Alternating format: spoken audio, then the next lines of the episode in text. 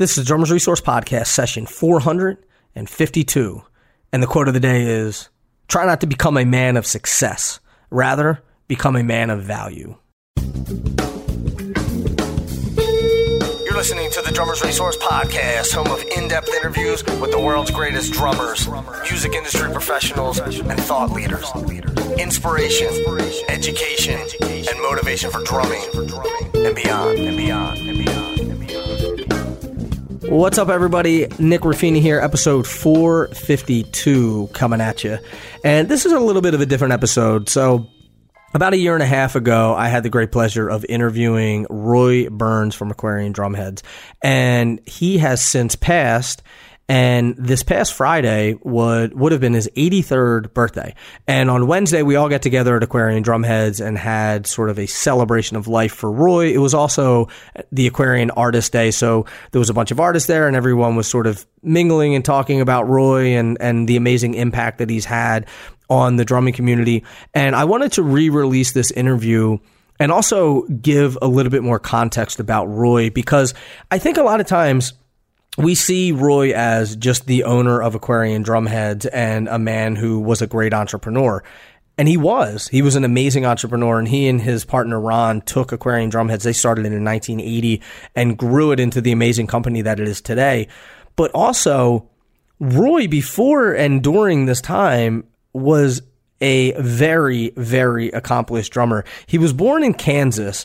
And at the age of 20, took 300 bucks and a drum set and moved to New York City. Within a year, he was Woody Herman's drummer. He then left there, became Benny Goodman's drummer, and was touring all around the world with him. And while based in New York, was doing work for the NBC Orchestra, the Merv Griffin Show, the Tonight Show.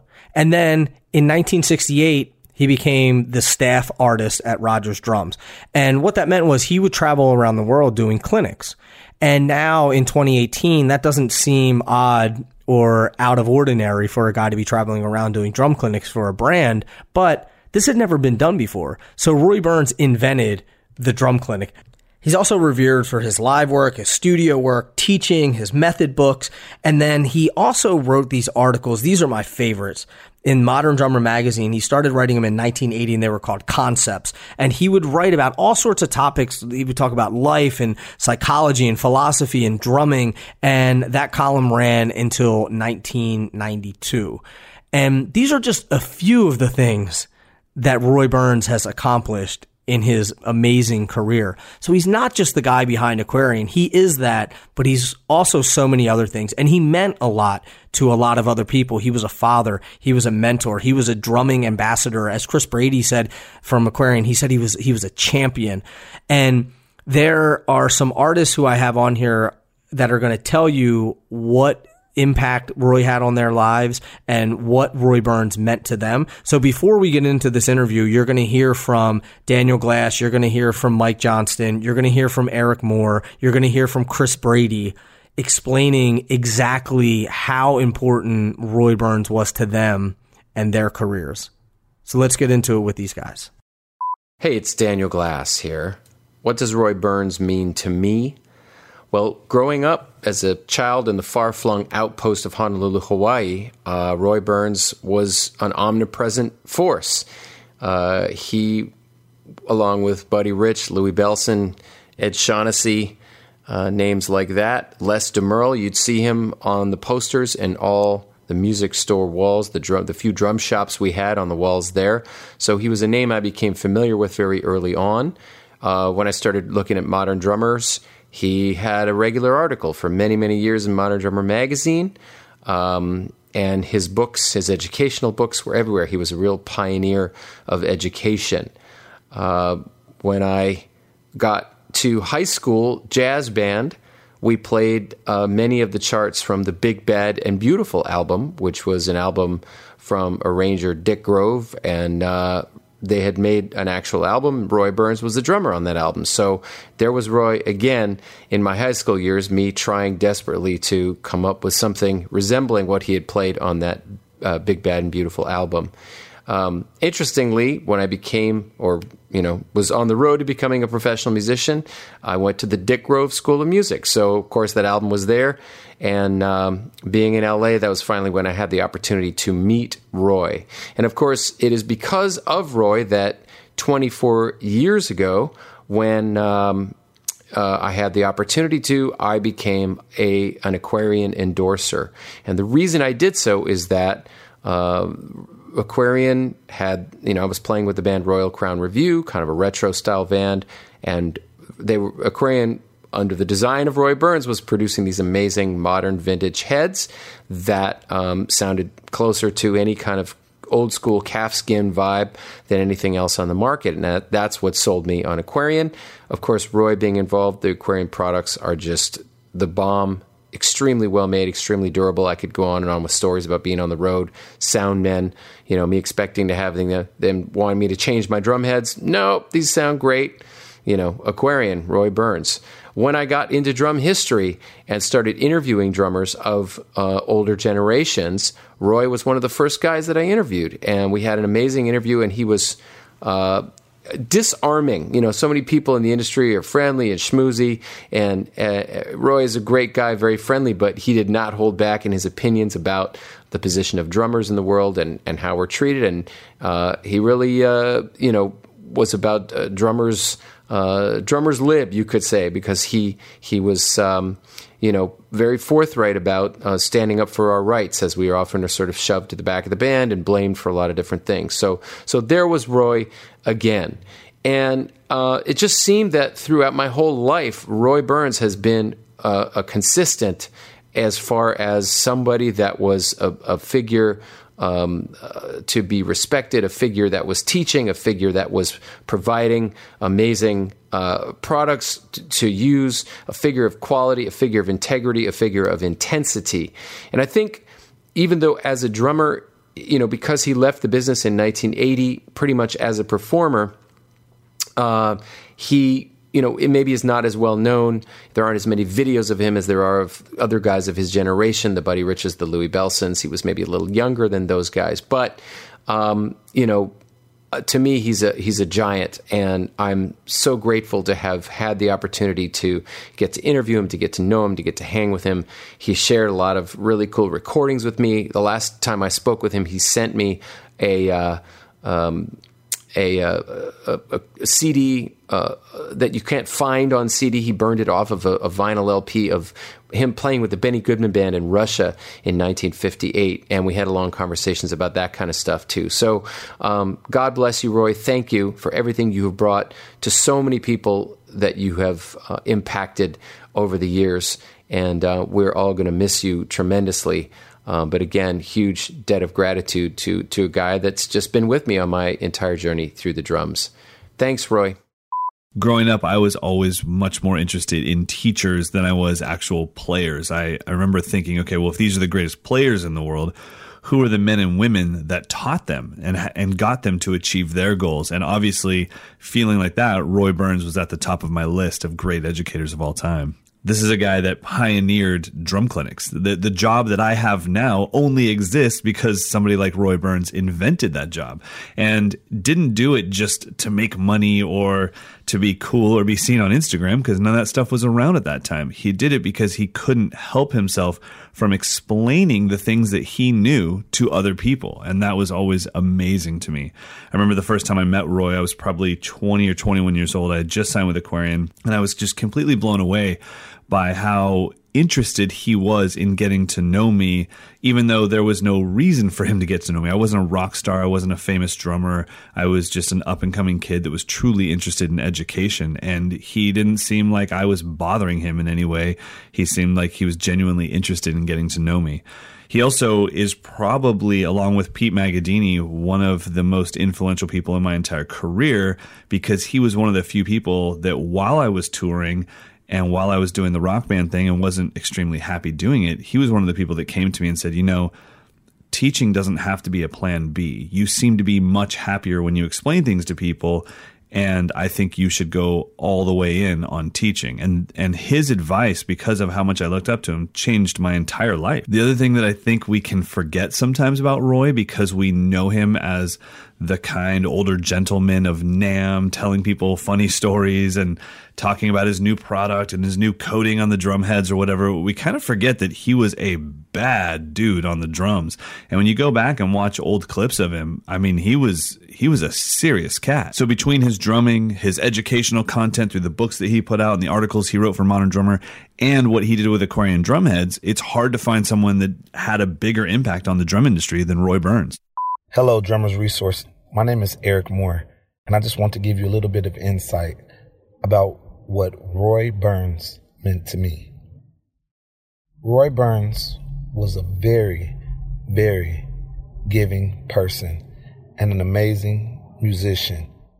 Year after year, he would come to NAMM show and he would just give back and show people the differences in ways of sticking and holding drumsticks and always just being an inspiration to many, many people. My last occasion of meeting Roy was very, very great. It was when I did the Missy Elliott Get Your Freak On video and I got to play an open drum solo in front of Roy. And he gave me a standing ovation. He clapped for me and pretty much told me how great of a musician that I was. And just hearing that from somebody that I look up to and that I love as a person just really, really made me feel very, very special. Roy Burns, this is Eric Moore, and I love you. Thank you so much for everything that you've done for drumming. Roy was a champion, excelling in every aspect of the music business, and was a true legend who left us an incredible legacy. It's the other sense of the word champion that can be applied to Roy that has great meaning for me, and I suspect for many others as well. Roy was the drummer's champion by being our advocate, teacher, and helper. Roy was always mentoring and looking out for us every step of the way. And now the interview with the amazing Roy Burns.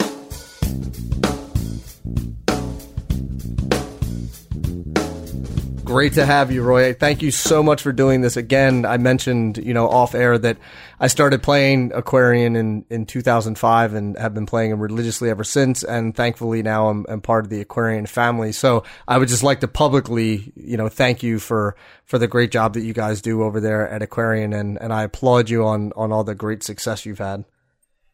Well, we've been in business 35 years. Which is no small feat.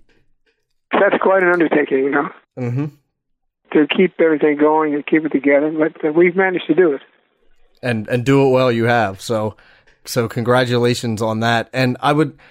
I always like to get the backstory of of my guests, and you have such a a long and and successful career. I mean, you've you've done everything in this business. Not only do you own Aquarian, but you've, you know, you were an inventor or at least the pioneer in, in drum clinics. You've played with Benny Goodman. You've, you've done studio work. You've performed on national television, written for Modern Drummer.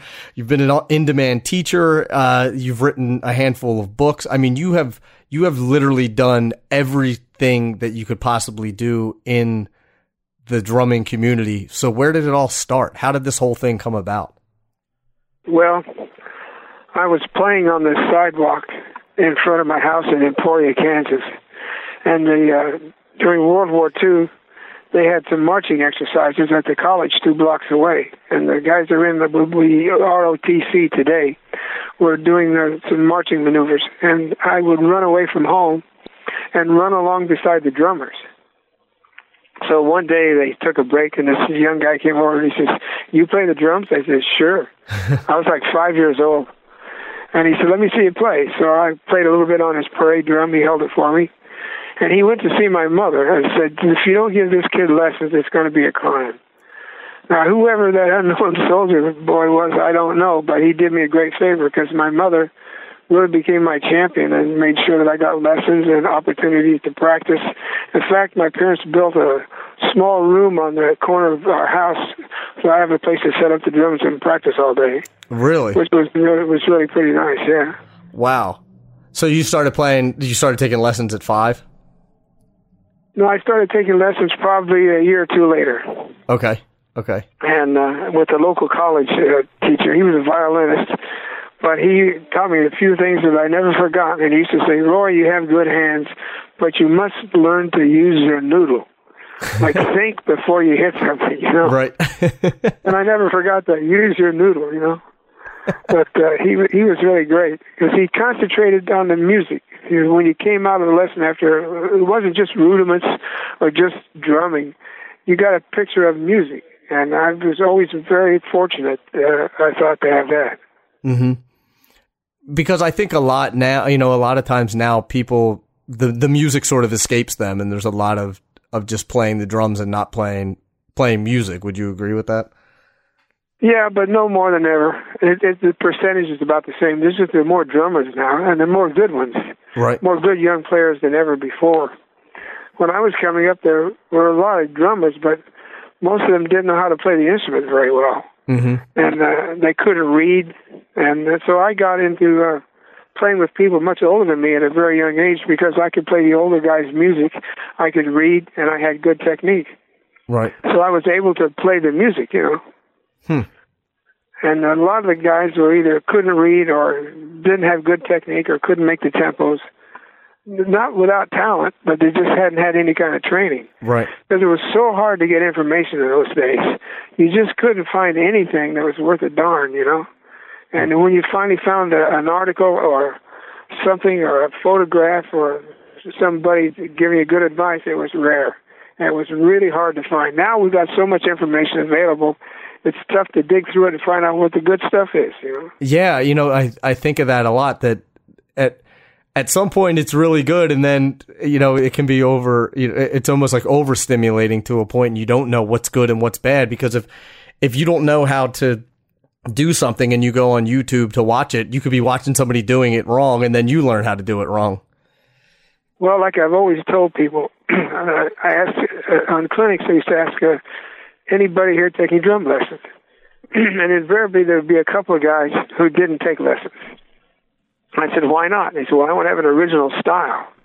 I said, are you in a band? He says, no. Then I said, how are you going to get a style? You have to play with other people and learn the basics before you can worry about having a special style. Mm-hmm. But I said, uh, why is it that you don't want to take lessons? He said, I want to be a self-taught player. I said, everybody is self-taught. No teacher can teach you how to play, but he can teach you how to avoid a lot of mistakes, right. like using the wrong books or listening to the wrong guys or how to hold the sticks. The teacher can give you the mechanics and the basic knowledge to, so you can learn to teach yourself how to play music. Because eventually you have to sit down at the drums and play music with other musicians. Mm-hmm. And that's where the real learning begins. So we're all self-taught, you know. Right. I never, you know, I never thought of it like that because I do know that so many people are afraid of of getting boxed in, or you know, I've I've heard people say I don't want to learn my rudiments because I, you know, I want to have feel when I play, and I think you don't you don't think that Elvin Jones had feel, or you don't think that Steve Gadd has feel, you know? Yeah. Which well, is, again, the music, as Buddy Rich once said, he asked his piano player for an arrangement of Jazz Me Blues, an old Dixieland tune. He said, "Why should we play that tune?" He says, "Look, music is just interpretation. Didn't they teach anything in college?" in his usual caustic manner, but uh, right. His point was well taken. It's, it's it's you interpret the music. Sure. That's what makes the style, that makes the individual, makes you different. But if you're not playing with other people, you can't sit at home and develop an individual style and then go out and inflict it on some unsuspecting band. You know, right, right. you have to have some cooperation, some exchange. You know. Mm-hmm. My Absolutely. my theory has always been put the music first. Mm-hmm. If you wanted to play to help the music, what would you play? And do that, and then you'll sound good, or you have a better chance of sounding good, rather than working out some tricky fill in and then trying to insert it in someplace where it doesn't belong. Mm-hmm. So here's the rub, because I think there's a, I think there's some challenges for people to get to that point because I know that, you know, even myself as a younger player thought, man, I, I think what I'm playing is really good and, and musical. And then years later, you realize that it's not. So it's sometimes it's a little, it's, it's tough because you don't know what you don't know. So how do you suggest that, that people are playing and serving the song and how to really, how to really get to that headspace? I met Sonny Igoe when I was like 15 years old. He came through Emporia, Kansas, with uh, Woody Herman's band. And I went back and talked to him on his break. He was kind enough to talk to me his entire intermission. And then I hooked up with him again in New York, and I wanted to take some lessons. So I went up to take a lesson. He said, "You're not going to pay me for today." I said, "What's the matter?" He says, uh, "You don't need any more lessons. You just need to go out and play more. Get get get in there and play." Mm-hmm. And I thought he doesn't want to teach me the secret. I was so disappointed. But when I look back, he was the most honest with me because he could have taken the money for the lessons, but he just said, "You you know enough technique, you know. Mm-hmm. You don't have to be a technical wizard. You just, as uh, Ray Bryant, the famous piano player, said to me one time, you just have to have enough technique to play what you want to play. Right. You don't have to be a technical genius to play with a band. You know, Mel Lewis was one of my favorite drummers, and he didn't have great technique. Right. He had a very personalized technique, and he got a great sound, and I loved his playing. But uh, no, no one would ever call him a technician. You know. Mm-hmm. Sure. So it's it's you had to figure out a way to get the music out. Yeah. If you if you keep concentrating on the music and trying to find ways to make the music sound good, you'll be all right. You mm-hmm. know? Yeah, that makes total sense. It's you know because I think a lot of people one you know the the technique thing gets a little sensationalized and and you know the chops and all of that stuff, and then when people when people start playing, they feel like that's what they have to play rather than rather than just saying, okay, let me let me sit back and let me let this let me let everything breathe a little bit here and and sort of let the music dictate what I play rather than you know dictating what the music sounds like. Just sort of let it naturally happen. I'll tell you where the trap is. When there, you think there's two or three drummers in the room, you start yeah. playing to those drummers instead of playing to the guys in the band and serving the music. And you, like I remind guys, those other drummers aren't going to get you a job. Right in fact, they'll probably say bad things about you. You know, people can be kind of small mm-hmm. sometimes. You know, the other thing that happens is you're playing this gig and you're doing fine, and you look up and there's three or four named drummers in the audience. Well, the immature guy is going to see, well, I'm going to play something to impress them. And he tries to play something he doesn't have any control over and messes the music up incredibly. Then he loses his confidence and he feels terrible. Mm-hmm. The smart guy just plays the music, plays what he knows he can play, and nails it to the floor. That will impress those guys. Sure. Now, sure. the, the guys that are big name players that don't go to clubs to hear a guy foul up or mess up, they generally go there because there's somebody, there's something interesting happening musically. Mm-hmm. Even if it's just dinner, you know.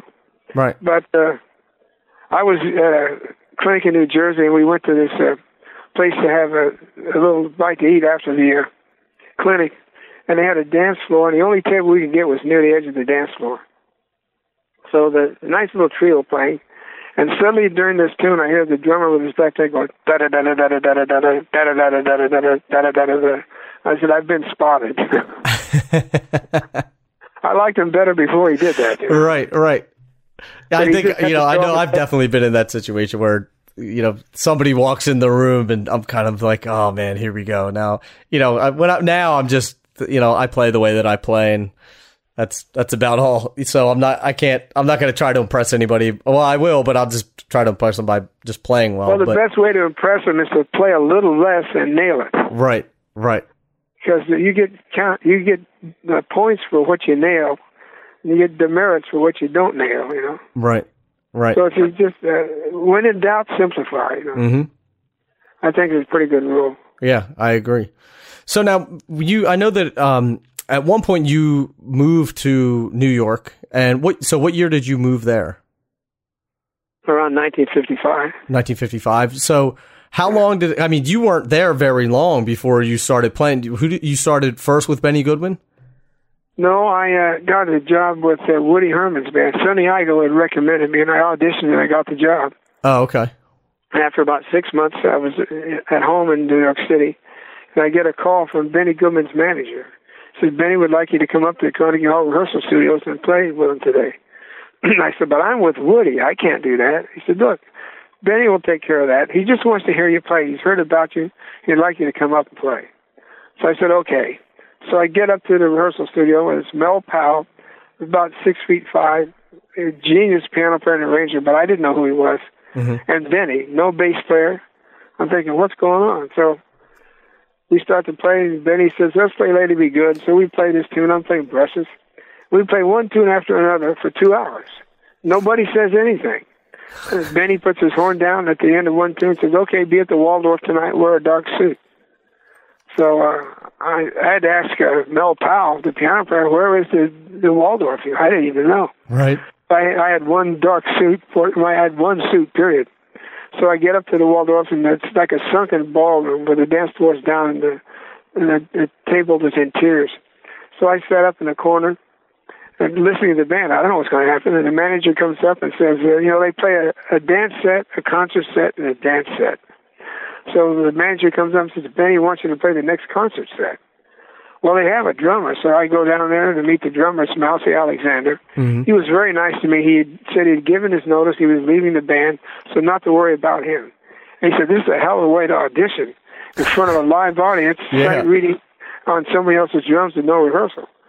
He said, I'll talk you through the charts. I'll help you as much as I can. I hope you can do it. So I did pretty well. And Mel Powell leaned to the piano and said, Congratulations, young man. And Mousie said, Wow, you played that show exactly like I do. You really listen. He said, I hope you get the gig. Just play as steady as you can because time to Benny Goodman is music, or music is time. They're interchangeable, but just just play as steady as you can. And I got the gig. Hm. That is a All I had, I, that's had a hectic way to audition. Well, when I look back, it's kind of scary. But at the time, I was so young, I wasn't. Uh, maybe I wasn't smart enough to be scared. Right. I had nothing. To, I had nothing to lose, you know. right. But uh, Benny, uh, and, uh, Daniel Glass was telling me at the NAMM show last January. He said every drummer that he talked with who worked with Benny Goodman didn't like the experience. I said I had a great experience. He even had me on a retainer, so I got paid when we didn't work. And he said, "How how did you do that?" I said, "Well, it just kind of came about. You know, he wanted me, and when I was busy one time, and he wanted the first call on my services, and so uh, I got along with Benny very well. He let me play uh, my own version of Sing Sing Sing. I didn't have to stick to the Gene Krupa format. Mm-hmm. He featured me in brush solos and stuff, and uh, the only thing he ever said to me was, "I just need a drummer in my band. I don't want a hero." That is, if the trumpets or the tr- trombones are messing up, I don't want you to play louder. Then I have a problem in another section. Right. So I'll tell you what, I've been standing in front of a band for a long time. If we need some new horn players, we will get some new horn players.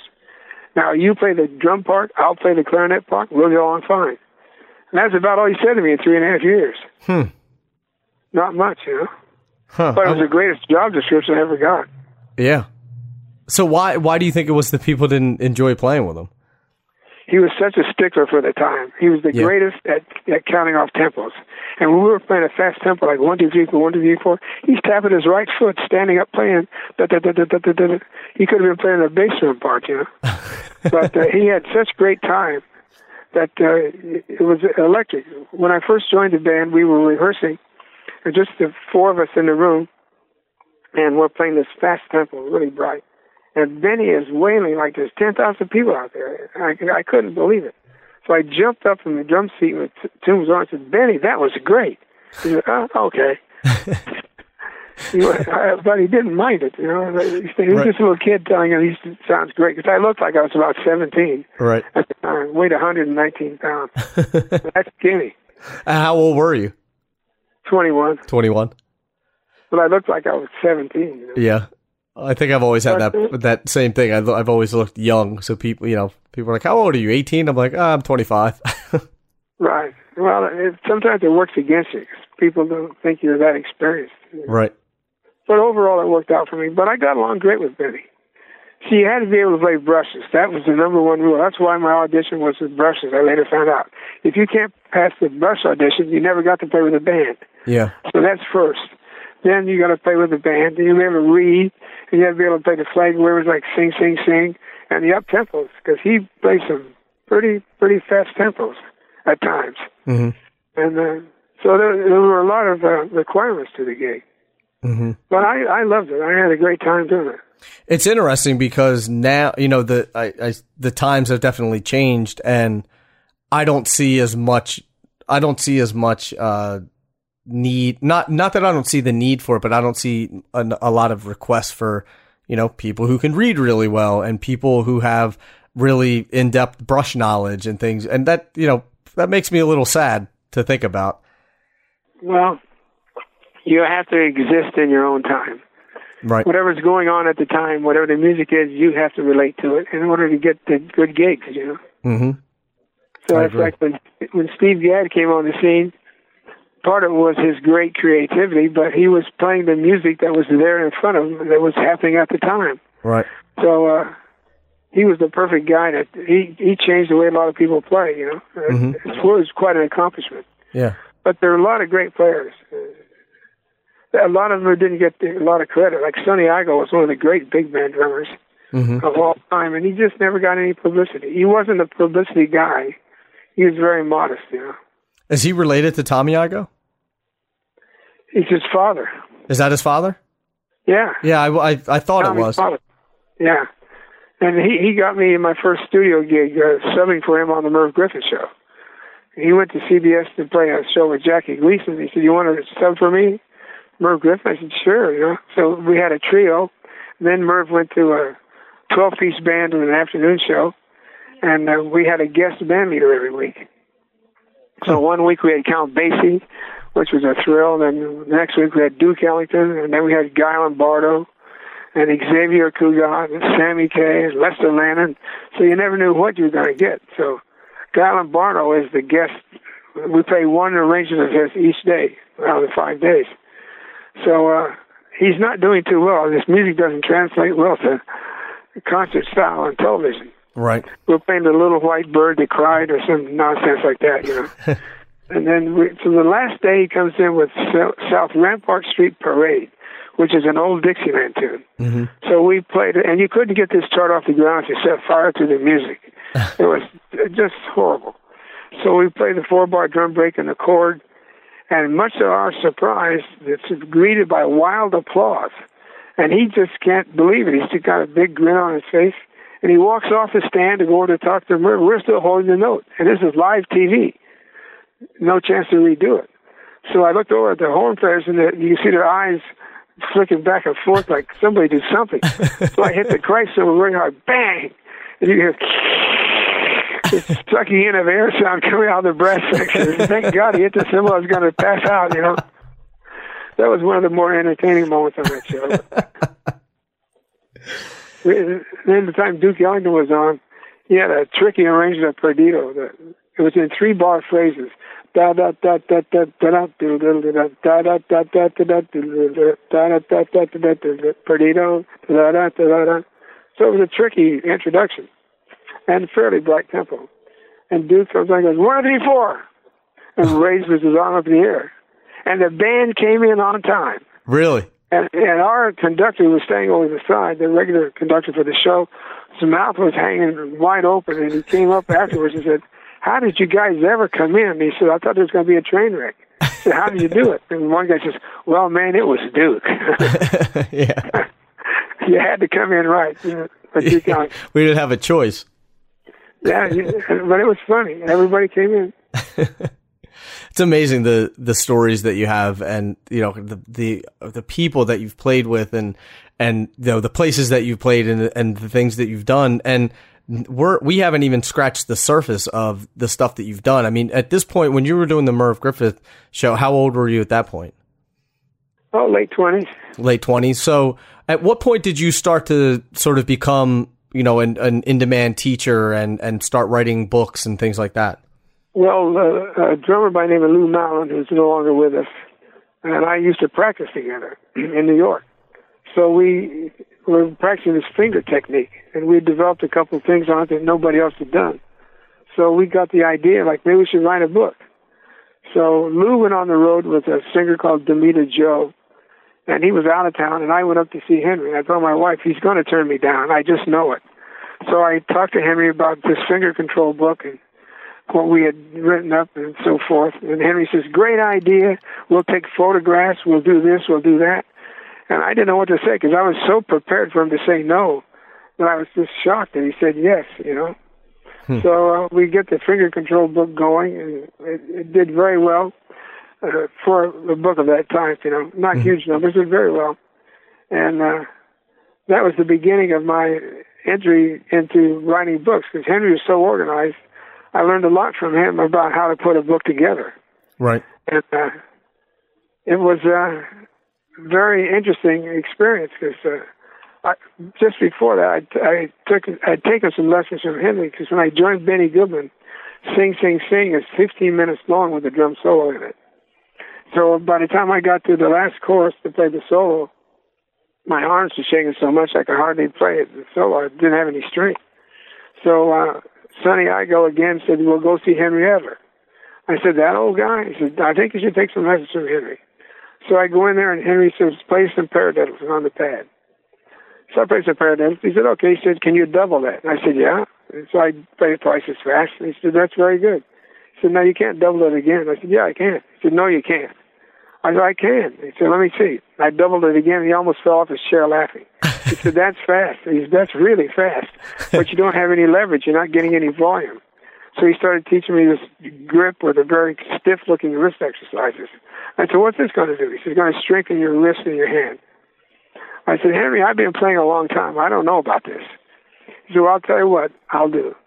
You do this for two weeks exactly like I show it to you. And if you don't show an immediate improvement, I will give you double your money back. I said, well, that sounds fair enough. Yeah. And uh, I never had an endurance problem after that. I could play longer and louder and faster than most guys, and I was the little guy, you know. Wait, after two weeks? Well, after, after, two weeks, I didn't have a problem, but it kept improving once I got the idea. And then what I learned was uh, I had an exercise that my teacher in Kansas City had given me, Jack Miller. It was eighth notes, triplets, and sixteenth notes. And you had to play them all evenly with no accents. Well, I noticed that when I went from the eighths to the triplets, the sound changed on a pad. And when I went from the triplets to the sixteenths, the sound changed again. So I said, I must be doing something, but I don't know what it is. So I realized I was tightening up as I went to the faster note value. Mm-hmm. So I learned how to play all those three note values at a fast speed without any change in the sound, which meant I didn't tighten up. Because the tendency is when you go faster, you tighten up, and the sound gets smaller, and the pitch goes up. Right. So I learned to do that, and I could uh, play single strokes for 20 minutes, or 10 minutes, or five minutes without getting tired. Because I just learned how to move the stick and, and let the stick do the work, and not uh, try to force it by using my muscles. So I learned to stay relaxed at any tempo, any volume level. And that helped my playing a lot. And that came about with the things I had put together from the, my teacher Jack Miller and from Henry Adler. So now, do you teach? Do you like? I'm really interested in the in the wrist exercise and the the hand exercise that you just talked about. So is that in? That's not in finger control, is it? No, it's in a new book with uh, what's the company Kendor Publishing. Mm-hmm. It's called the Relaxed Hand Technique. It has all the exercises I learned to teach myself, how to get a sound, how to get a uh, an accent without tightening up, and how to use your ear to tell if you're doing it right technically. Mm-hmm. See, that's that's what they don't teach you. They teach you rudiments, and you play them over and over again, but they don't teach you how to hear them. Right. See, if you listen, particularly on a good pad, you can tell when you tighten up or when you get too loose by the sound. And you learn how to follow the sound, and that teaches your muscles what to do. Right. In a sense, so you put the it's just like the music. You put the sound first, and then figure out how you did it. And I have a book on that now, and it's doing very well, I must say. Well, I will definitely. I'll make sure that I include all the information in the uh, in the notes for this interview, so that everybody can check it out. And yeah. so, is that wrist exercises in there as well?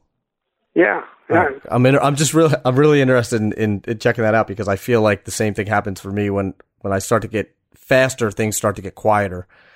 Yeah, so. you tighten up. Well, uh, there's uh, four solos recorded live and in a studio that uh, I did uh, at different times. Uh, we put them as a CD in with the book, which is kind of neat. Awesome. The other thing that happened like that while we're on the subject, I used to go to Birdland and sit over in what was called the bullpen. That you can sit on a hard wooden chair, just pay an admission price to get get a beer and nurse it, and you sit there all evening. What was great about it was you sat off to the side, and you could see the drummer's feet as well as his hands. Mm-hmm. And I go there and watch Philly Joe and Buddy Rich and Louie Bellson all these guys. And I noticed that Buddy and Louie in particular would play certain patterns between the left hand and the bass drum, and you could never figure it out. Those guys played so much that when you left the, the club, you couldn't remember anything. It's like listening to Henny Youngman. Right. He says so many one nighters you can't remember one of them. Right. So I developed a, a discipline to go there, and I would watch Buddy Rich's right hand for one whole tune. I wouldn't take my eyes off the right hand, no matter what he played. Then I would watch the left hand for one whole tune, then the right foot for one whole tune, then the left foot for one whole tune. And I disciplined myself to do that until I could see what the patterns were, and I was able to take them apart and put them back together again. That's how I learned to play all that stuff. And that's in a book called uh, Solo Secrets of the Left-Handed Bass Drum. And it has a, a, a DVD in it of the last clinic I did, where I demonstrate all those patterns and how they how I use it in their playing. Hmm. And I'm really proud of that book because uh, it took 40 years to write it. Jeez. it had been in the back of my mind, and I just never got around to it. And then I finally had a chance, and I thought, I'm going to put this in a book and see what it does. I'm I'm glad that it's out there because at least guys can figure out what these great players played. Now, you know, they're all gone, and the videos are nice, but uh, it's pretty hard to figure out what they're playing sometimes. You know. Yeah, it definitely is. I mean, uh, there's multiple times where I'm looking at something over and over and over again on YouTube, and I just can't, you know I I can't figure it out. I can't go see the person live play it. Right. So, you know. Well, this has them all notated. It's written out. Oh, awesome. And it's really, it's really kind of neat. It uh, changes the way you play. You know. Mm-hmm. I'm actually I'm take I'm taking notes here to make sure I have all this stuff written down.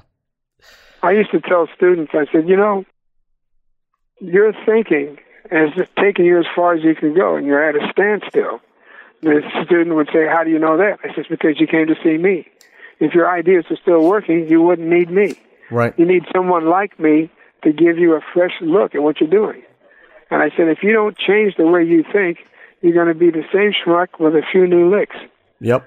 And that's not going to really help you or me. Mm-hmm. Now, what we have to do is change how you look at the instrument, how you think about playing certain things, and it'll give you another point of view. My point of view is not all inclusive. I don't mean that, but it's at least different, and Right. it's a little more advanced than what you're doing.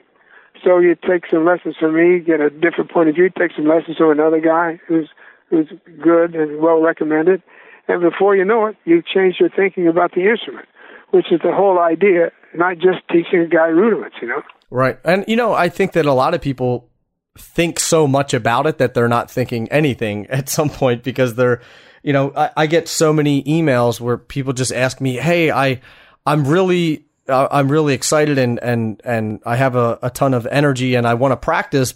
I just, I don't know what to practice. What should I practice? What should I go over? You know, and it's such a, Well- bro- it's such a broad question. But well, I'd love to teacher hear. can teach you how to practice. He can't teach you how to play. Right. That, but the people overlook that. Having someone teach you how to practice is a big thing Mm-hmm. because, uh, you know, uh, how you use your time, you suddenly realize that uh, three years have gone by and you don't know any more than you did three years ago. Mm-hmm. And time has a way of slipping away from you, you know. I'm going to be 80 in two months. Mm-hmm. And I never thought I would live this long. It's like the old joke says, if I'd known I was going to live this long, I would have taken better care of myself. Actually, I'm in pretty good shape. I'm very lucky. But uh, it, it seems that uh, you have to learn as much as you can while you're young. Right. And you kind of have to put your ego in your back pocket. The other thing that happens is students are afraid when they come in that uh, they're going to be rejected. That maybe the teacher won't think they're good enough and don't will not want to teach them. Some kids have that uh, thing to deal with, and most of the teachers are pretty nice guys. They're not there to put you down or hurt your feelings. But a good teacher can teach you how to practice, Mm-hmm. and that's worth its weight in gold. You know.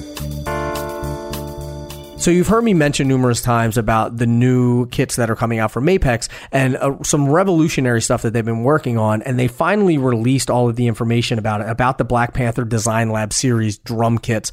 And you have to go to mapexdesignlab.com to learn everything about it.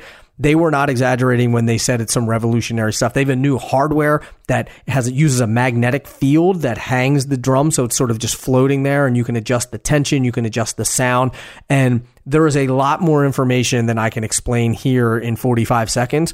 I recommend going to mapexdesignlab.com. You will be blown away by the technological advancements that they've made over there at Mapex. Check them out. Go to mapexdesignlab.com.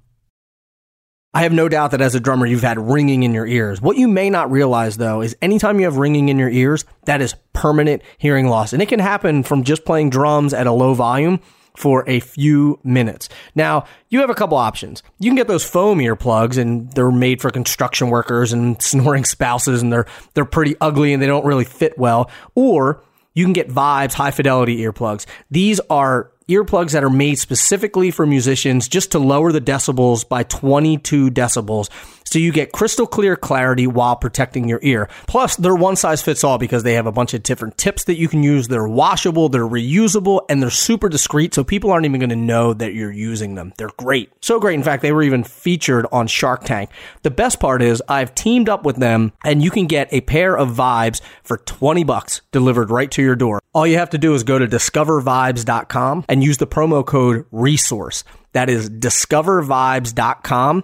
Use the promo code RESOURCE. You can spend 20 bucks to protect your hearing now or spend a lot of money later in life getting hearing aids and all sorts of different things. Check them out. Discovervibes.com. Use the promo code RESOURCE.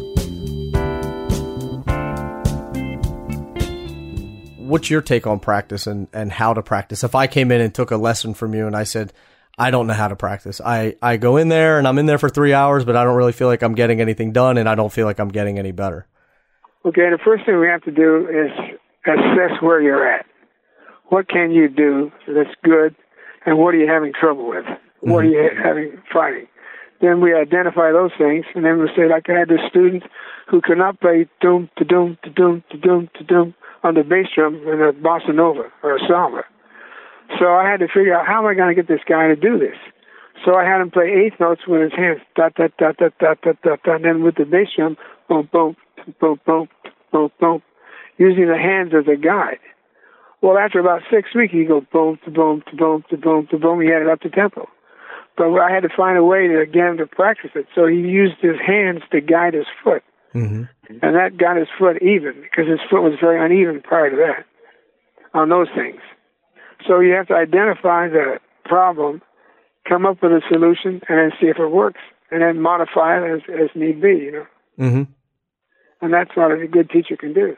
Yeah, because I, you know, I a lot of people contact me, and I think they just get into the practice room and they they sit down behind the drums, and then they say, "Okay, I don't know what to practice." I, I, you know, the best advice I can give them, is I just say, try something that you, you know, that you're not good at. Find a find something that you're you're lacking. You know, most drummers know what they're not good at and what they are good at.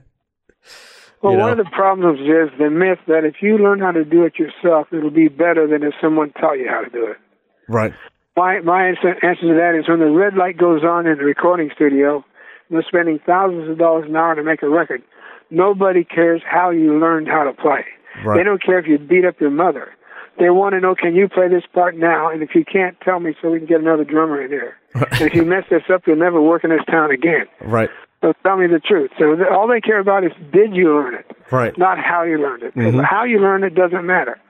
What matters is did you learn it, and then how did you apply it. I agree. It's up to you to apply whatever you learned to the music, so you can have a, a good experience. You know. Mm-hmm. Speaking of how you learned it, uh, many of us, myself included, have learned from going to drum clinics, and you are, you know, one of the inventors or you know one of the pioneers of of the drum clinic. Uh, can we talk about that a little bit about how the, the sure. concept of that started and and uh, I mean look, we we all know where it's gone, but where it started is is interesting. Well, what happened was I was a, a new endorser to Rogers Drums, and Don Kennedy of Southern Illinois University said, "Would you come out and do a clinic?" I said, "Okay." So I went to Henry Adams and says, "What's a clinic?" And he gave me some suggestions which weren't very good and I get out there and uh, in Illinois and trying to do a clinic, and I'm fumbling all over the place. And finally, Don asked a question, and some other kids asked a question. Then I felt at ease answering questions. And they said, you know, you did very good as once you got into the question and answer session, and you played great. So what you have to do is prepare something, so you have a presentation to make before the clinic starts, so that you have something that you can uh, readily demonstrate that is helpful to students. So I did that, and uh, then Rogers Drums said, you know, uh, every time we want you to do a clinic, you're doing a record date, and when you're not working, we don't need you. Why don't you just come to work for uh, Rogers Drums and do clinics and be an in-house artist in residence, kind of? Mm-hmm. I said, well, that's an interesting idea. So my wife said, oh, you must be crazy, you know. I said, no, I think I'll do it. So uh, So I did that mean no more, like no touring or no more, no more playing? Well, that was the question. See, I told him I'll do this if I if I get a chance to play, I'm going to go play. Mm-hmm. Said, well, how are you going to work that out? Well, I said, very simple. If I get a chance to play, I'm going to go play a gig, and when I get back, I'll do the Rogers thing. And uh, I wasn't looking to do any extended traveling, but I wanted some freedom. So uh, they said, well, we don't know if we'll let you do that. I said, well, I'll tell you what, you guys are so stupid. When I asked for a contract, you wouldn't sign a contract with me. So if you don't like what I'm doing, I'll just put my clothes in the bag and go to New York City where my wife has the two kids in the apartment. Right. So it's up to you. So uh, they said, well, you're going to play gigs at night? I said, I might. Well, what time are you going to come into the office if you're playing a gig? I said, noon. and they said, oh, that can't happen. So the next morning, I'm in the office at 8.30 before Don Kennedy came in. He came into the office and says, what are you doing here? I said, well, I didn't play it last night. I was at your house, remember? So I gave him a little bit of a hard time, but I just wasn't going to be trapped by that corporate mentality, you know, Right. where they own you, you know. Mm-hmm. So uh, once the clinic started to get a plan, we got a, a sales rep by the name of Jack Winkler, who's no longer with us, and he came up with the idea like uh, a dealer would buy two or three drum sets. Then I would come in and do a clinic and help them with the product knowledge and work with their drum teacher and stuff like that. And then we would sell drums. But there was no charge for the clinic other than they had to buy equipment. So that was a great deal for the uh, music store because it wasn't money out the window. It was invested in product he could sell. Mm-hmm. Well, it became such a successful program, I started doing two weeks of clinics out of every month, eight months out of the year. And I was on the road a lot. But uh, one of the things the guys would say, is, well, when Roy comes here, we sell stuff. The other guys come here, play a drum solo, and say there are any questions, and leave. And uh, so I tr- try to make sure that uh, every person who attended the clinic would get something out of it. Start with some basics, then have a question and answer session, do some playing, demonstrate some stuff, have an interaction with the audience, and uh, it developed into quite a thing. I was the main clinician doing it on a full time basis, the first one to do that. Mm-hmm. And I don't think it'll ever happen again because it was just the right moment The Rogers Drums. CBS owned it. So I asked a friend of mine, uh, should I take this job or not? I said, Roy, who else is going to pay you to make you famous? I Right. said, well, that's the point.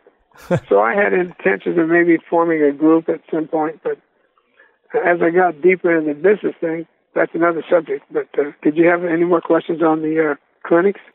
No, but I'm interested. Well, I have. uh, Was there one? I'm guessing. You know, it was a conscious decision, obviously, but was there some some hesitation on your on your part because it meant not playing as much as as you used to play? And then, uh, I but I would also like to ask a question about the the business side of things too. But if you want to answer that one first, Well, the uh, the playing thing was no problem because I was in great shape. I was very experienced. I was at- at the peak of my physical powers, around 30 years old, and uh, I I would sit in with groups and when I traveled, and often use local musicians on the clinics. So I was doing a lot more playing than most people realize, oh, okay, and, and that kept me in good shape. hmm So that wasn't a problem. Uh, in terms of uh, keeping my chops up, I had already I had figured out how to do this stuff that nobody else had, or at least the, even the guys who could do it, like Louie and Buddy, people like that, they probably couldn't explain it. In fact, Buddy said in, England, he said, if you want to know how to play a five-stroke roll, wait, wait till Roy Burns comes back. Now, if you wanted to ask me about the band, I get ready, you know. Right, right. But uh, they weren't technical guys, you know. hmm Were you and Buddy close? No, we knew each other. We got along okay, but Mhm. uh, well, I wasn't close with him. No, much closer to Louis. Yeah. But that's another that's another story. Yeah. So, what question did you want to ask about the business? Well, you had mentioned that once you got deeper into the business and then you, you sort of stopped. Um, so were did you start to develop a passion for for the business side of things um, as well as the playing? What happened was they were making stupid decisions because I was there 12 years, and uh, what happened was uh, they had the Rogers foot pedal, which is the s- smoothest pedal ever until some recent ones. You could take the beater, hold it back, let it go, and it would go 10 revolutions without stopping. Just, it was that smooth. It was just a pleasure to play it. In fact, Buddy used to use it whenever Bill Ludwig wasn't in the room. He'd take the Ludwig pedal off and put the Rogers pedal on. But it was a great pedal. So I get called to a meeting with research and development. They're going to change the uh, uh, from needle bearings to nylon bearings in the pedal. I said, why would you do that? Said, well, to save money. So we're selling a lot of pedals. We're shouldn't, shouldn't doing okay. We'll make more money this way. I said, well, what about the feel of the pedal? He said, Roy, you won't be able to tell the difference. Okay, so he brought the pedal into my office with the uh, new nylon bearings in it. I pulled the beater back, let go of it, and it didn't move. I said, "Oh, this is beautiful. It won't make one revolution on its own. It's that bad. Can anybody see that? Right. Well, you'll never know. You'll never know the difference. Right. And it was horrible. And we started to get barrelfuls of pedals back from the field. Guys complaining it didn't work, it didn't feel good. They they wrecked a great product.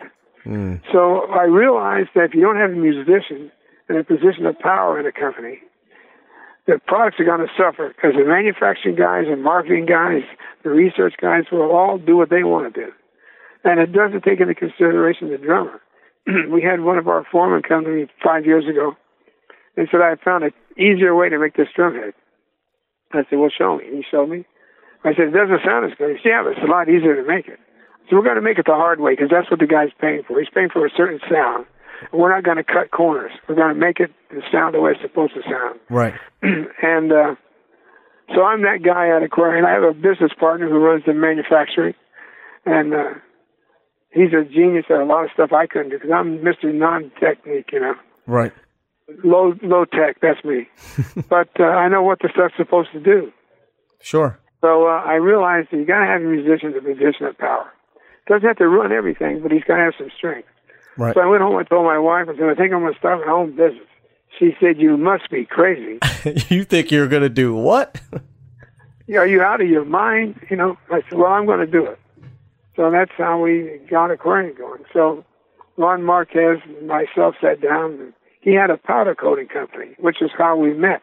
And he did all the black stuff on the Rogers pedals and the amplifiers for uh, the Fender. so uh,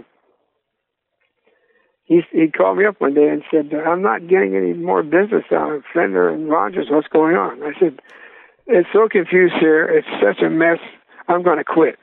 So don't do that. Come over today when you get done. I, I've got an idea about starting another business. So when we sat down, we decided to make accessories. He said, "What are you going to call it?" I said, "Well, your company's called Aquarian Coatings Corporation."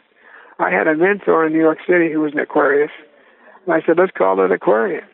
There's no percussion company that I know of that uses the name Aquarian. Mm-hmm. So that's how Aquarian became the name, and uh, it's uh, served us very well. People seem to like it. Yeah. So what did you guys start with? What accessories? The first product we made was the cymbal spring. Mm-hmm. And then we went through a couple of different versions and we got it perfected. And it still sells well today. It seems to have a life of its own, you know. Some countries like it, some countries don't like it. But uh, we sell them on a daily basis, and that's been 35 years. So, and then uh, we made the graphite drumsticks, which we still make some. And the home run was the uh, drum heads for Aquarian Sure. and we did uh, some different things. I brought in a calf head, gave it to my partner, and said, "Why is this so easy to tune?" And the other heads are on the market, the plastic ones, are generally a problem. Drummers were always saying, "Help me with the tuning." And we figured out how the collar was designed and the hoop was designed and stuff like that. And uh, we made a, a, a drum head incorporating as many of the uh, uh, qualities of a calf head as possible. So there's no preformed corner where the collar is; it's rounded. So your bearing edge forms the collar into the head rather than the other way around. Mm-hmm. And that's the way a calf head works. You tighten it down, the bearing edge would form the collar into the head. So Right. you get a custom fit. And it was held 360 degrees all the way around because it was wrapped. Unlike uh, the other stuff was held every quarter of an inch. So that was really our start, you know. Mm-hmm. And you guys have had m- multiple advancements and, and, and industry first with your with your drum heads along the years as well. Tremendous. We just finished a, a report called, uh, I can send you a copy of it, 35 Years of Aquarian. Yeah, I, I actually have it. Chris sent it over to me. Oh, A- good. And it's funny. Well, I mean, it's impressive when you read it because it is every you know every few years it says Aquarian did this, and then it says an industry first. Aquarian Right. did this, an industry first, which is amazing. Um, so let's talk about some of the things that you that you guys have done over over the last thirty five years that that nobody else has really been doing. Well, we still have the best coating on the market. Agreed. It doesn't chip off, or it lasts longer. and then uh, the most recent success we've had is with this uh, super pad. We've invented a practice pad that is the most comfortable pad to play on. Guys play it and they just can't believe it. And you put it on a, a tom tom and the, make it in all the sizes, the standard sizes. You put on a tom tom, you hear the pitch of the drum through the pad. So if you got three three pads on three tom toms, dun dun dun, you hear the melody. And on the snare drum, you hear the snares through the pad. And you can even play brushes on it. Mm-hmm. So it's like uh, cut the volume by 90%, get a great feel and a great sound, and you can practice at night without uh, getting arrested or having Right. people call the police on you. And it's really amazing. I mean, the way that it, it feels and the way it's it's just it's kind of hard to describe because it's I mean it's thick, but it's all it's it's you know it's flexible. The whole entire thing is flexible. Well, we bring drummers in here to our drum room and say, try these uh, these pads on this kit just for a few minutes. Right. And they start to play on them and say, what's this? And they can't get them to stop. They say, this feels so good, I'm going to keep playing, you know. So, we, have to, we have to close the, the factory here, you know. But uh, one guy told me that he, first time he set up, he played for three hours. He couldn't get over how good it felt. They said they just feel great, you know, Mhm. and they feel very much like a drum. Yeah, they do. A little give, but not too much, you know. Mm-hmm. Mm-hmm. So uh, yeah, I think that's one of our main uh, uh, products. That, and the one we just came out with is the, you know, the, the greatest fear is breaking a bass drum head during a concert Yep.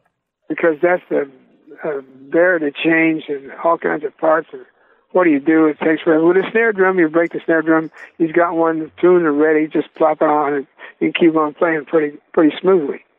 Well, we've invented a, a patch uh, that uh, bass drum patch is 12 inches in diameter.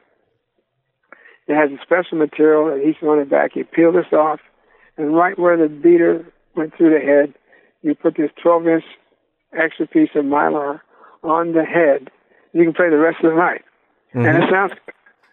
So, in other words, it avoids a, a, a disastrous problem about stopping the concert to put a head on the bass drum. Right. It's like a Now, why gigantic band aid.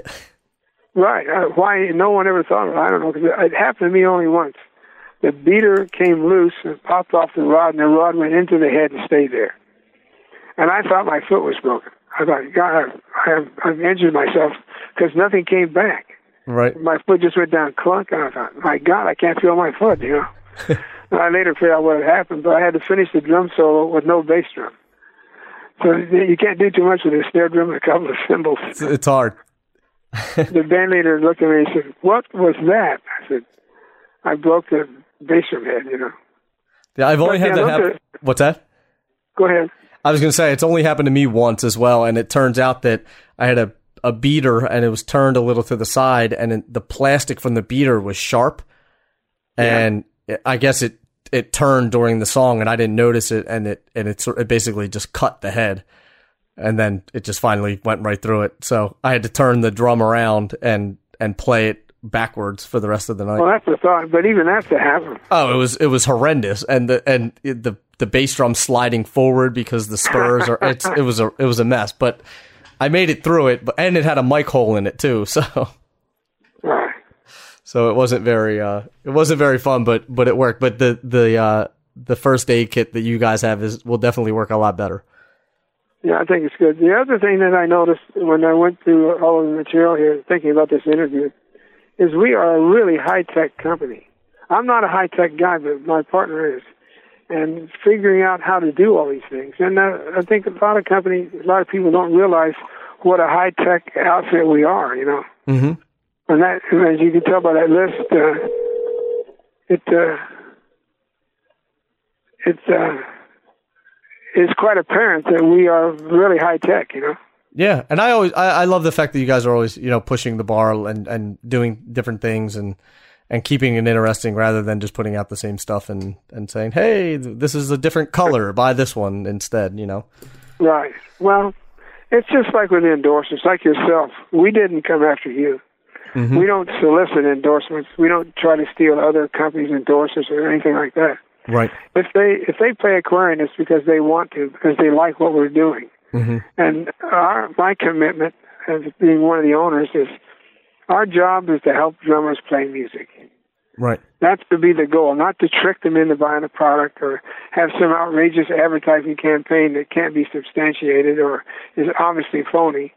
Whereas we uh, would probably tend to soft sell or to understate what we're doing because we want to be taken seriously. sure sure And uh, I think that's uh, that's just our personality. Every every company has a personality, mm-hmm. and I think ours is to uh, relate to the drummer, who's who's sincere about his playing. You know? Mm-hmm.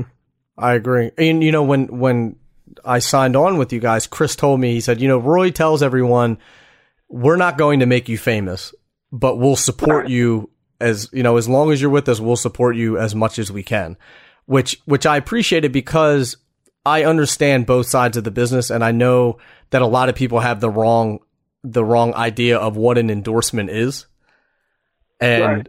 You know, a lot of a lot of the younger generation think I get an endorsement, so that means, you know, one, I'm going to be famous, and two, I'm going to get a ton of free product, and and that's just the way that it is. And there's this weird thing about endorsements that everyone is just seeking endorsements just to get the endorsements. Can you talk about that a little bit and your opinions of that? Sure. Well, what happened in, the business when I was growing up, first started playing, there was Zildjian cymbals, Ludwig and Slingerland and Gretsch, and not much beyond that. So there were only a few companies. I may have left somebody out, but that was that was the core of it. Well, uh, what would happen was if you weren't a, a really good player, you couldn't get an endorsement. You had to be really good to be even considered. Mm-hmm. Popularity had nothing to do with it. And if you couldn't play well, you weren't even going to get in the front door. Well, as companies developed, companies like Aquarian, uh, another drumhead company, Evans came along, Cymbal, Sabian, Paiste. Before you know it, there's a plethora of manufacturers, and they all need endorsements. So suddenly guys are getting endorsements that 20 years ago nobody would talk to. Right. So you had a lowering of the standard just because of the numbers game. Mm-hmm. And the only problem with that is, uh, like I've had guys call up and say, why can't I be an endorser? So, well, look, if you apply for an endorsement and you get turned down, we remember that. Why don't you wait until you have some credits, till you've accomplished something, till you achieve something as a drummer, till you achieve something in music, and then we could uh, support you up to some degree based on what you're doing. But we can't run ads on you before you've done anything. It makes you look foolish, it makes us look foolish. Sure. So you have to. We can't make you a star. That's it. You know. Mm-hmm. Mm-hmm. I, And having I a lot of having a lot of endorsements doesn't mean anything if the conductor can't get you to find one. You know. Right. I always think of the, it's sort of the comparison of when they add a new baseball team to the league or a new football team to the league. And I say, well, that's 35 people who weren't good enough to be in the league last year who are now in the league.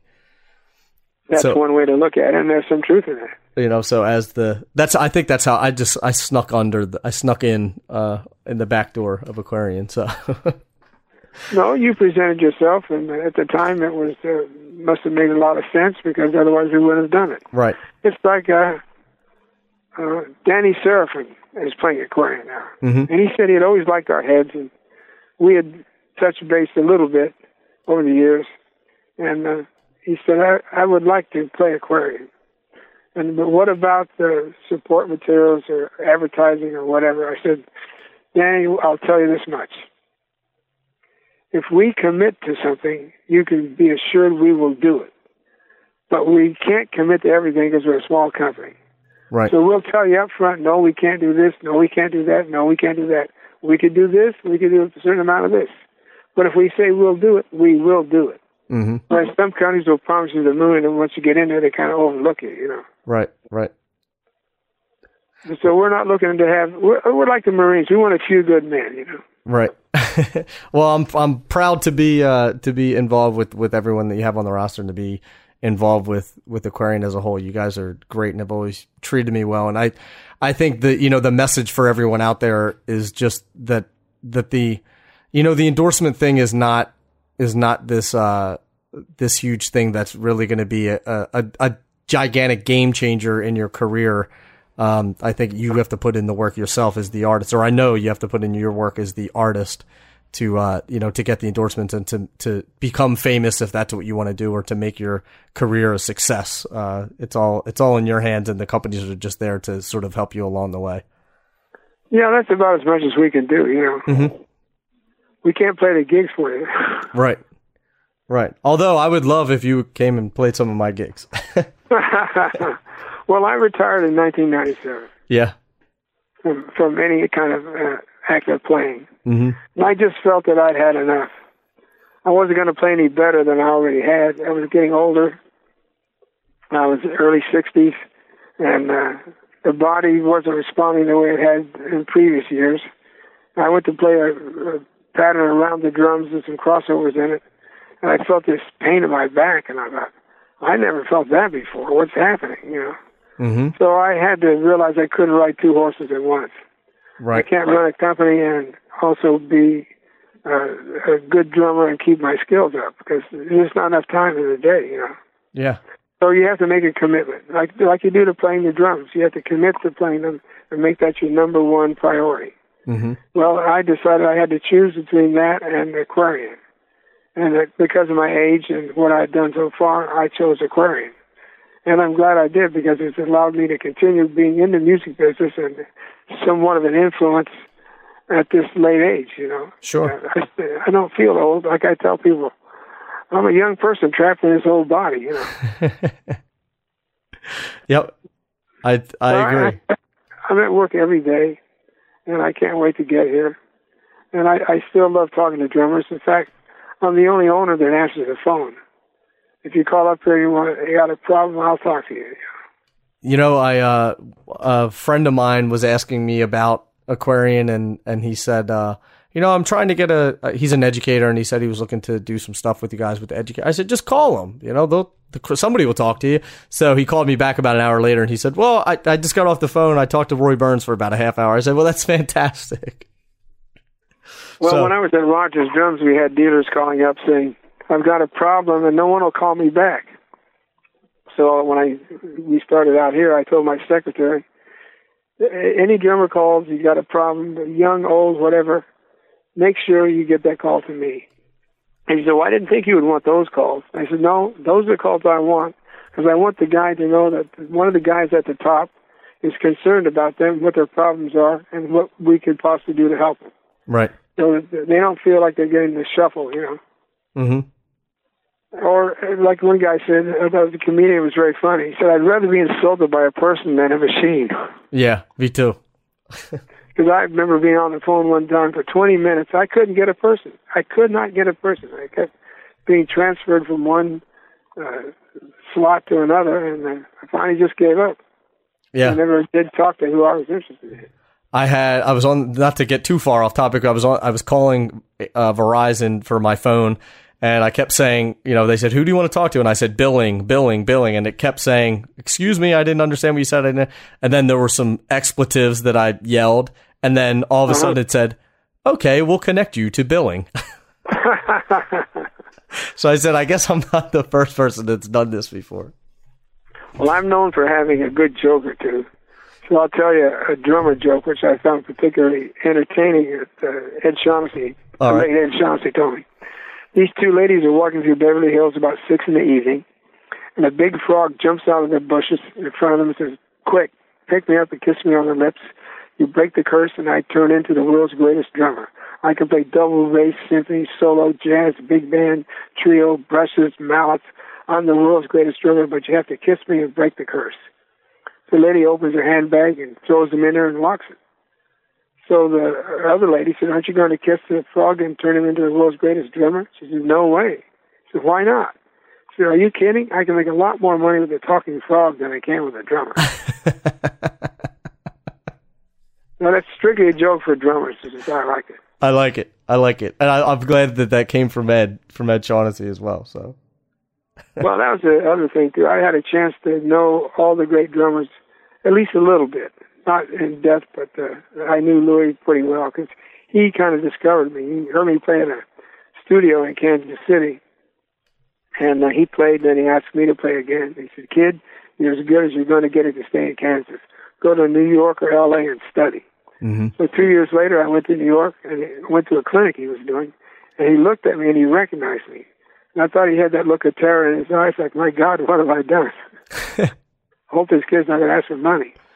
And then uh, two years later, we were doing clinics for Rogers for the drummer Rollins. And uh, we were playing fours together. And Louis was always a very generous and gentlemanly person. He would always make, try to make it look good. So we were having breakfast the next day, and he said, I never saw anybody improve that much that fast whatever you're doing, as long as it's not illegal, keep it up. And then he said, you know, I know you can play. You know I can play. Why shouldn't we have a good time? I thought, what a great attitude. there you go. And again, he's playing the music and having a good time ahead of ego, you know.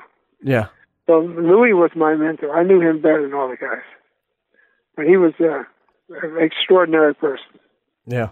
Extraordinary players. Well, I didn't know. I mean, I met Oh, him. yeah. I met him once, but uh, but you know, never never got to uh, really talk talk with him or get to know him or anything like that. But I know he was an extraordinary player. I will say that. Well, he told me that he invented the spurs that went into the bass drum shell. See, prior to that, they clipped onto the hoop. You would tighten it down; they would always loosen up. So he said, "Why don't you put the spurs into the bass drum shell?" And they're called disappearing spurs. so Gretsch did this. Now, the story I got was, I don't know if it's true or not, said uh, to Louis, we, we used your idea for the spurs. I said, well, what did they do for you? Louis, they said thank you.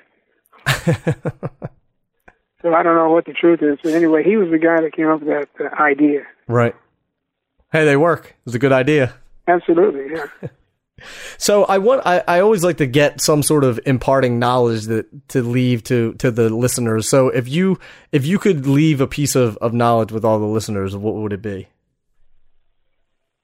Well, I think you have to learn to be very honest with yourself. As Henry Adler told me one time, he said, Roy, your friends are going to overrate you, your enemies are going to underrate you.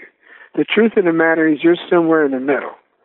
Now, don't get carried away and don't uh, start acting like you're a, a super guy or something. Just play as good as you can, keep your mouth shut, and uh, go about your business. So Don Lamond was a famous big band and studio drummer. So he said, we're going to have a cup of coffee with Don Lamond today. No matter what I say, he said, you keep your mouth shut. Well, that's pretty direct. I said, okay. So uh, he asked uh, Don Lamond, well, what do you think of Joe Morello? I said, well, he plays great. He said, well, it's just a lot of technique. Don said, well, I'd love to have technique like that. So what do you think of Louis with the two bass drums? He said, well, I wish I could play that. And he went through this whole list of drummers. And Henry was trying to get him to say something bad about somebody, and he wouldn't do it. So when we went out to lunch, he said, now let that be a lesson to you. Don wouldn't say a bad word about anybody. Hmm. And that's the best way. And I subscribe to that. You know, I do too. everybody uh, plays as good as they can.